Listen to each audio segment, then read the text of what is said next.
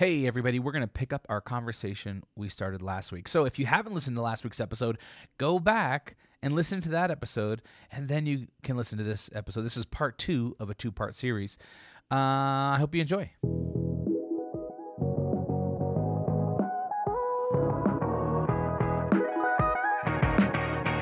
Welcome to the Friday Habit with Mark Labriola and Benjamin Manley. The Friday Habit is for small business owners, freelancers, and creatives who are ready to take their business to the next level. Join us as we discover how to apply the strategies we learn to grow our businesses, make more money, and live every day like it's Friday.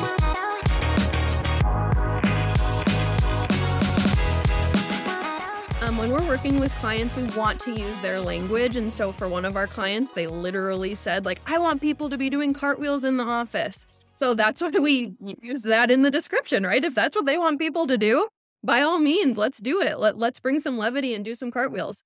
Um, so we're really trying to speak to them in their language so that the the team, the employees, are like, okay, yes, like I can see us in this because we talk about doing cartwheels in the office all the time. So really trying to get that language is important too, so that it's not just like copy and pasted over. It's really trying to get specific as to the language that your to- that your team uses and and would be energized by. I love that. Yeah, I, a couple of things that I think we worked through when we were together. I actually have my little knapsack survival guide pulled up here that we worked on together with our with our core behaviors. Um, so a few of the ones that we had that I thought were great. You know, instead of having before, I was just like integrity is one of the things we care about. Which, like, yeah, I mean, every I, most businesses would say they care about integrity, which is a good intention, but it's not very specific. So the way we interpreted that together was leave people better than you found them in every interaction you have with someone, always come with the intention to leave them better than you found them. Add value to clients by recommending a book, podcast, or article. Brainstorm ways they could do things better. Contribute your expertise to help their situation. And then, even like, this isn't written down, but it's like don't sell them something they don't need because that's leaving somebody not better than you found them. So it's like integrity is about leaving people better than you found them, but it's more specific. Same thing with like build relationships with teammates. You know, that's great. That's kind of general, but what if it was more like say hello and goodbye every day? It's like, oh, you're actually checking in with people. So it's kind of a nice thing to be like, instead of just showing up, going to your desk and not saying hi to other people or greeting them, it's like showing respect and that you want human connection and that kind of thing. So just making those practical, I just thought was cool. One of the other ones was blame processes, not people. You know, it's like remember the person's never the problem. Uh, when something goes wrong, come with a solution focused mindset. Take a step back and separate the person from the problem to see what other factors need need to be addressed. So those were some of my favorite ones that we kind of worked on together because it was like, oh, this is so much more practical and it's very easy. It's a it's a pretty black and white thing to be like, hey, is somebody on the team blaming processes and not people? Are they leaving people better than they found them? You know are they respecting focus time? Like those kinds of things eliminating busy work so much more clear than do they have integrity or not you know? So i just i love how much more clear and measurable that is.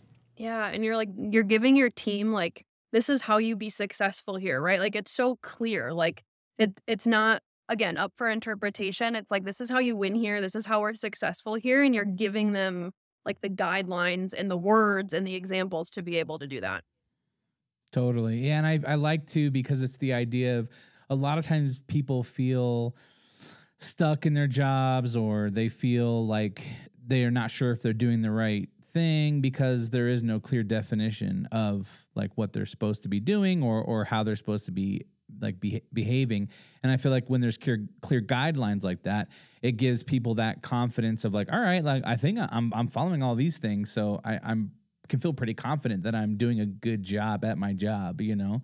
And so, I mean, that's something, you know, we, you know, I, I really try to define someone's job really well, you know, so that there's a good, clear job description. And then we go over that, you know, every year to say, all right, when, uh, when we hired you, this is what your job description was. And this is what you're doing, and do those two things align still? And if they don't align, like maybe we need to adjust them and and adapt them but at least you can have the confidence of knowing like all right like mark's going to be happy if i'm doing everything that's on my list of job descriptions you know absolutely and as a manager when some things don't align instead of feeling like oh this this just doesn't feel right or it's not a great fit you are equipped with tangible things and actual language and and words that your whole team knows to say, hey, like we're not living out this core behavior. How can we do this a little better? On our team, when we do our annual reviews, we have to go through our core behaviors and we pick out ones that we think we do really well and ones that we want to focus on for the year. And that's such a great way to kind of say, like, you know what, this is one that I can really put some more attention to and I want to be better at. Here's how I can be better at that. And that's such awesome conversations that we have on our team. So you mentioned kind of going through that peri- periodically. Could you talk about how I think you guys use the term operationalize your core behaviors or operationalize your your culture?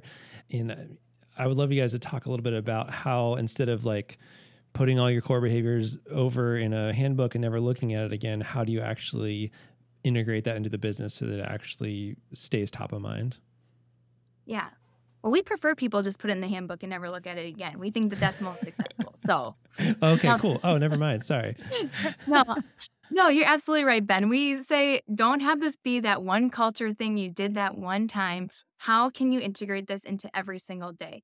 So, certain ways that we do this at our company or we see with a lot of our clients, um, you can have a core behavior of the week where each week you bring one out and at um, a weekly team meeting or in your Slack group or however you communicate within your office, you pull it up, you pull up the description, and then you just talk about it. You can say, How are you going to live this out this week? Or if, um, let's say, um, one is have the hard conversations. At the end of the week, you'd be like, Hey, this week we're talking about have the hard conversations. What's one hard conversation that you had this week? Bringing it up in your one on ones and saying, Hey, this is what we're focusing on this week. Um, is this something that you think that you're good at, or do you want to work a little bit more at it? So just bringing it up in your conversations. Another great way that we see this is intentionally hiring people onto your team. If you know how you want your team culture to be and you know the behaviors that you would like your team to have, make sure that when you are interviewing people, you're asking questions so they fit some of these core behaviors that fit your team really well. I, I really like that. And that kind of brings us into, I think, the next kind of topic or question can you guys talk a little bit about what DEI is and what small business owners can do to be proactive with uh, DEI? Because I feel like obviously if you're trying to find the right candidate and you're looking for a specific person, you know, h- how can you do the best job of, you know, of doing that, you know, and and not discluding people? Yeah, I love so DEI is a topic that I'm really passionate about. In 2020, I got certified as a diversity practitioner. Um, so that's something that I enjoy to kind of bring into the language that we use for core behaviors, for the training that we do. So DEI, diversity, equity, and inclusion. Um, it is kind of like culture where it's really nebulous and it can feel really big and really scary and that there's a lot to it. So what we love to be able to do is is just make it a little bit more human, a little bit more approachable. Um, so the some of like the tips that we have when it comes to DEI work, um, something that we try and do with our newsletter is to diversify like the authors that we're reading, the podcasts that we're putting out to like people in our newsletters, the articles that we're that we're putting out in our newsletter. Um, we just found that we were kind of always looking at the same types of people when we were doing any book recommendations, podcast recommendations. So just by being really intentional about where you're getting your information from to diversify the perspectives that you're taking in when it comes to thought leaders is just it's a really small act but it can make a really big difference. Um so that's a really kind of easy way to to start with DEI work. I think sometimes people think that DEI is like only meant for recruiting and like only meant for b- bringing people into your team and making sure that your team is diverse in that way and that that's a really great way to do it but there's also these kind of small things that you can do along the way so that you you're feeling like you're having these wins and it's not just when you're growing your team because sometimes when you're on a small team you might not hire someone for like a year or two and so then you don't want to be like well i guess i'll focus on dei in two years when i hire my sixth team member right? So it's like what are those small changes that you can make? Um so diversifying your bookshelf and like your podcasts um, are really great Something, a, a tip that I love to give small businesses when it comes to interviewing and hiring when you're doing that um, is to just create like a scorecard for your interviews so that you are comparing apples to apples and you're not using just like your gut and maybe some unconscious biases that you might have that you don't realize that you have. So a scorecard just being like, you know, here's the things that we're measuring on, and we're going to rank from one to four. And anybody who interviews that person has the same scorecard. So at the end, you can say, where did they fall here? Instead of being like, well, I really liked Bill, and then Jane was okay. But that's just like you're kind of going off of maybe those biases. So to have a scorecard and have something where you can really point back to this is what we needed in the role, this is where they hit on that, seems to just kind of help a little bit so it's not so nebulous and not just based off of kind of gut or people that maybe you're kind of surrounding yourself by um, without realizing it. That makes sense. So it's basically like try to be more objective in your hiring process with like the actual things that matter and not just your subconscious biases that you might have. Exactly. Yeah. And I mean, you know, big companies will sometimes have softwares and the softwares can help you with that. And so I like being able to bring some of the things that those softwares can do to small companies that maybe don't need the big softwares right now. Um, and so scorecards is a really great way to do that. Another tip that I sometimes give people is if possible, sometimes it's hard to do this, but you can um like remove the name off of like resumes or applications just so that again your unconscious bias isn't even there for when you're looking at just someone's name because it can it can be present without you knowing it um so just being able to take that off sometimes can really um, make a big difference if that's something that's possible for you to do yeah, that makes sense. Well, selfishly, I'd also like to ask this question, and I think Steph, you have some personal experience with this. Uh, I want to ask about like what, how do you keep a good culture and keep good connection with your team when only part of your team is remote? And I know Steph, you're remote on your team, but the rest, I think everybody else right now still local. So I'm just curious about that, your experiences with that, how what things maybe you guys are doing or what you've seen others do to help a hybrid kind of work environment work well for the people that are remote. Yeah, so for me, so I'm the only so I mean we're a remote team. So we're remote first. My four team members are in Madison, Wisconsin and I'm here in Puerto Rico. So I had the I guess privilege of being able to know them all kind of in person before I moved. So I kind of have mm-hmm. like a mm-hmm. little bit of, I guess, a leg up in that sense. But since since I've been remote, we have made sure to have team meetings always um, on Mondays where everyone has their own screen. It's not like my team is meeting in one location and they're all sharing a computer. And then here I am being like, well, okay, like yeah, like I guess I feel included here. Like, are you having side conversations? Right. So our rule is always if one person's remote, everyone's remote. So everyone has their own screen so that you feel included in the conversations. Um, we added a Wednesday morning stand up just to kind of have that connection touch point to make sure that we're all on the same page. So it's a half an hour in the morning, just kind of connecting on what's been going on for the week. And then we still do our weekly one on ones, which I think is just really important for our team to drive that connection, to still have that really strong relationship that we have. So we have an hour. Um, so like I have a one on one with Emily every week for an hour. Leah has one with me. And that's just really nice because I don't feel like I'm missing out or that I'm not there. Like we're doing it in the same way that I used to before on the phone um, or on Zoom. And so I still have that touch point there. And then lastly, I would say our Slack is just like always blowing up and I absolutely love communicating with my team on Slack. We have a confetti channel where we celebrate together and just being able to have that communication, that constant communication with my team makes me feel like I'm still there um, and that I'm not missing anything because we're all still celebrating together. We're still working together. We're still collaborating in the same way on Slack. Um, so that's really something that helps me. That's awesome. That's really helpful.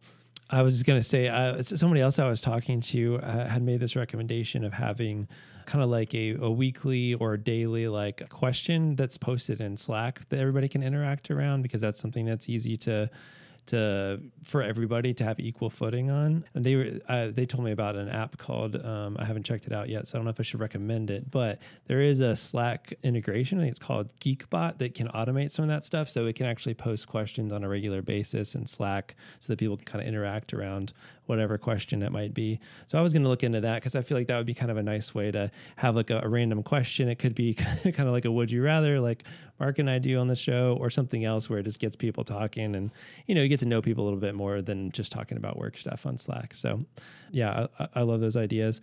Um, yeah, and the one on ones is, is great. I'm still, you know, with a larger team, I'm like, all right, how many one on ones can I do in a week, or should I do do it monthly? Or Mark, do you do one on ones on that kind of basis, like pretty regularly, or do you just kind of? Well, not not one on ones, but we, you know, I everyone works remote Tuesdays and Yeah. Thursdays, and so I try to have a call on Tuesdays or Thursday where we all hop on Zoom so we can kind of stay in touch on the days that everyone's working remote. And then, you know, I was doing quarterly reviews like with everybody. But then after a while, I just started to realize like that was too often for our team. like, Okay. you know, we're not, we're not that big. And I think everyone felt more like, all right, I feel like we just talked. Like, you know, like last quarter went by super fast and like here we are again. And so we've moved that to more of like a yearly review. But you know, I, I do try to touch base with everybody and and just kind of see like you know how they're feeling and you know like are they enjoying the work that they're doing and and for me as a leader it's really like okay how do i help this person kind of achieve the goals that they want to achieve in their own life whether that's making more money or having you know more autonomy and freedom spending more time with the family like and so then i'm like okay how do we use brand viva as a vehicle to help somebody achieve those things that they want to do and so you know i spend a lot of my time trying to think about that and and then figuring out what what motivates each each person and then how we can get them to where they want to go That's awesome. Yeah, totally makes sense. Well, I wanted to just ask you guys, you know, after talking about all this stuff, one thing we really like to do is try to have some type of action item we can recommend to um, our listeners, you know, something practical that they could do. So maybe if each of you could recommend just like what's something that business owners could do next week if they want to either, you know, I, I think the culture thing is one of the most important things. So what's like something they could do that's practical next week to actually make their culture better? I'll jump in. So something that was coming up that Mark was talking about for one-on-ones, I totally get it. Every team is different and different sizes um, means you're going to have to just change your, the way that you do things a little bit. One thing that I would recommend is really empower the employee to take ownership of their one-on-ones. I I give you so much credit for like thinking about like how can you make their life better? How can you help them reach their goals personally, professionally? I think that that's amazing as a leader, and I don't stop doing that. But really empower them and ask them questions to bring to you to help drive that conversation. Like Steph said before, we meet weekly, which some people could is way too often. But some of the questions that I have to answer every week before we come to that meeting is what's one way that I failed this week and what did I learn? What's one thing I'm celebrating this week? What have I done since our last check in meeting? And what have I learned from that? What do I want to use this one-on-one check-in meeting for? And so it's it's very different each week, but asking some of those questions and really empowering the employee takes a lot of weight off of you. And so you don't have to prep so much for all these meetings. And it'll be amazing to see what they have to share with you, the direction that they want to take it. So one actionable thing that I would say is if you're really stressed out about these one-on-one meetings, really give them the power and ask them how they want to lead that. I love it. What about you, Steph? Man, one actionable thing. That's hard because I have like so many ideas that I can give you. So now I'm like, what's the best one? So You can cheat if you want. Okay, cool. I was going to anyways. Um, so when we talk about culture, really what we're honing in on and what we find like great cultures are built on is trust, communication, and alignment. And so one that seems to really be rising to the top right now is is trust. And again, trust can feel um, maybe touchy feely, or maybe trust can feel again too nebulous. But something that we've found there's two questions that you can ask your team to kind of learn a little bit more about them and learn about trust for your team. And so we do this with our clients. Sometimes we do it as an icebreaker, but the two questions are what behaviors build trust for you? So think of someone that you trust. What are the behaviors that they do that build trust for you? And then oppositely, think about someone that you don't trust and be like, you don't have to name who that is. Think about someone that you don't trust. What behaviors did they do? What do they engage in that makes you like not trust them as much, that breaks your trust? And then have like a team conversation about that. We did that recently for our team. And it was just really eye opening of like, hopefully, we've found no one is trying to break trust intentionally on a team, but there's small things that might break trust that you don't even know. Hmm. I love that. That's so great.